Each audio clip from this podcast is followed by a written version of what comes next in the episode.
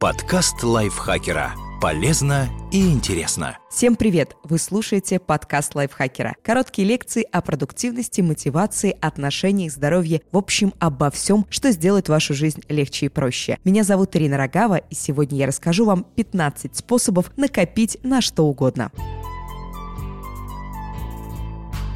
Это советы для тех, кто не знает, с чего начать. И первый совет – откладывать фиксированный процент с зарплаты. Вы можете перечислять на отдельный счет 10-15% от зарплаты и других финансовых поступлений, или даже больше, зависит от дохода и обязательных трат. Делать это стоит сразу, как только средства поступили вам на счет. Так вы избежите внутренних переговоров в духе «А что, если в этом месяце ничего не откладывать?» Это должно стать привычкой. Допустим, вы получаете среднюю российскую зарплату. После вычета налогов это 42 932 рубля. Если вы будете откладывать 10% или 15% ежемесячно, то через год у вас будет 51 500 рублей или 77 200 рублей. Обе суммы превышают месячный заработок. Следующий совет – подключить копилку к банковскому счету. Ежемесячно перечислять деньги на специальный счет – идея хорошая, но здесь вмешивается человеческий фактор. Слишком легко в попыхах забыть об этом или сделать вид, что забыл. Автоматизация в делах накоплений – отличный помощник. Многие банки предоставляют такую возможность. Например, у Сбербанка есть сервис «Копилка», у Альфа-банка счет «Накопилка». Благодаря им можно откладывать фиксированный процент зарплаты автоматически. Сервис будет реагировать на поступление денег или перечислять средства в указанную вами дату. Также можно переводить определенный вами процент от каждой траты. Скажем, купили вы бизнес-ланч за 250 рублей. 25 рублей ушло на специальный счет. В итоге одни офисные обеды принесут вам больше 500 рублей в месяц. Не хотите, чтобы деньги уходили со счета? Меньше тратьте. Эта система полезна и так, и так. Устроить челлендж. Вы можете превратить процесс накопления в квест со своими собственными условиями. Например, откладывать каждый месяц больше, чем в предыдущий. Или собрать определенную сумму к конкретной дате. Если вы азартный человек, способ накопления уже не так важен. Вы приложите максимум усилий, чтобы исполнить задуманное. Если вашей внутренней мотивации недостаточно, чтобы копить активнее, привлеките внешнего арбитра. Например, поспорьте с другом. И лучше не на деньги, а то рискуете не только не накопить, но и потерять. Составить план.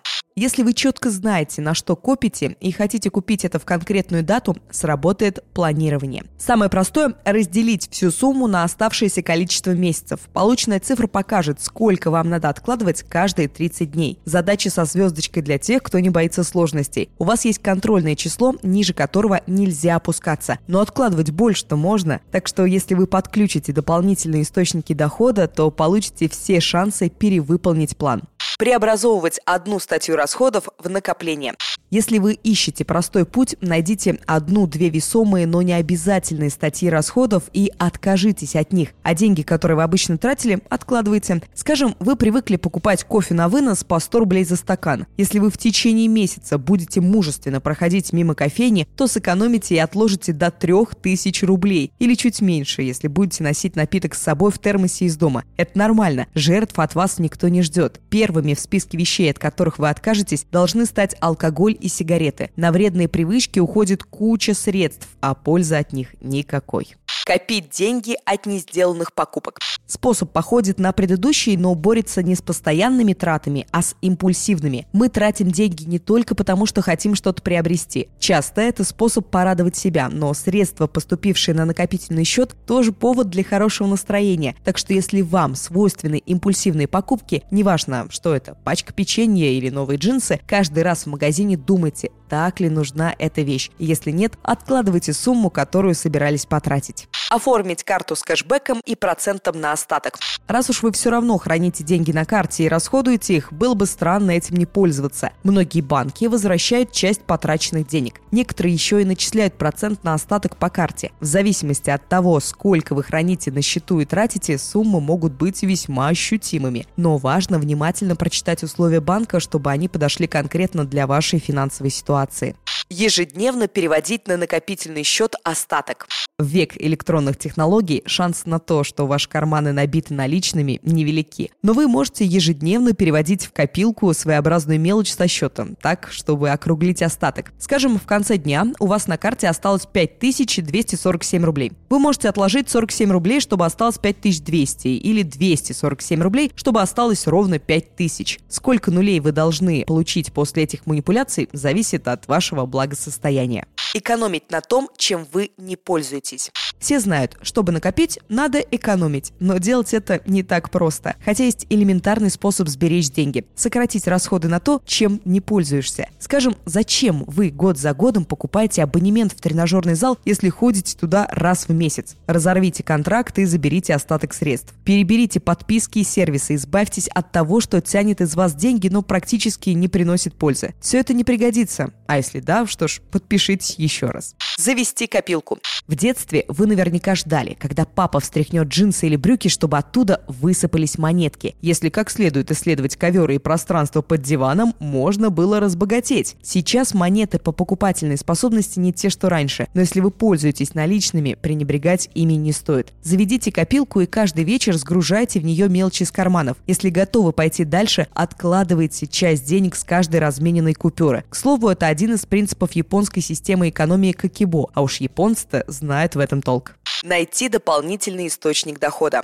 Этот совет не поражает своей свежестью, однако многие его игнорируют. Если хотите денег, зарабатывайте больше. Вы можете делать это системно, найти подработку по профессии, монетизировать хобби, открыть в себе новые таланты или искать возможности заработать с минимальными вложениями, продать старую технику, ненужную мебель и так далее. У этого лайфхака есть еще одно скрытое преимущество. Чем больше вы работаете, тем меньше у вас времени на то, чтобы тратить деньги.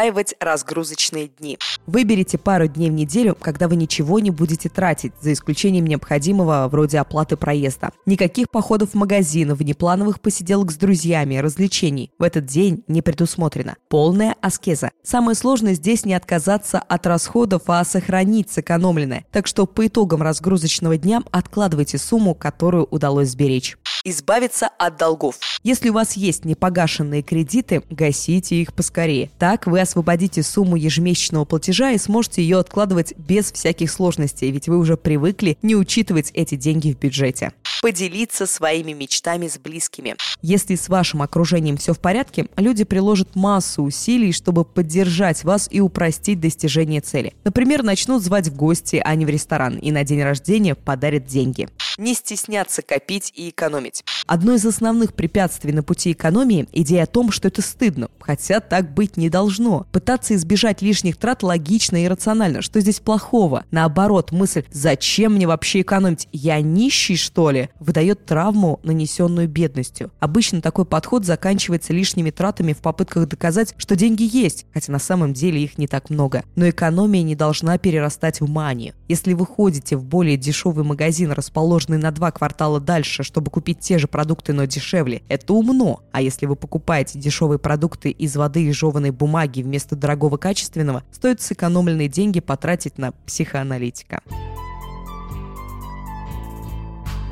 Спасибо большое, что прослушали этот выпуск. Надеюсь, он был для вас полезен. И теперь вы сможете накопить на что угодно. Подписывайтесь на наш подкаст на всех платформах, пишите свои комментарии, ставьте лайки и звездочки и делитесь выпусками с своими друзьями в социальных сетях. Я, Ирина Рогава, с вами прощаюсь до следующего выпуска. Пока. Подкаст лайфхакера. Полезно и интересно.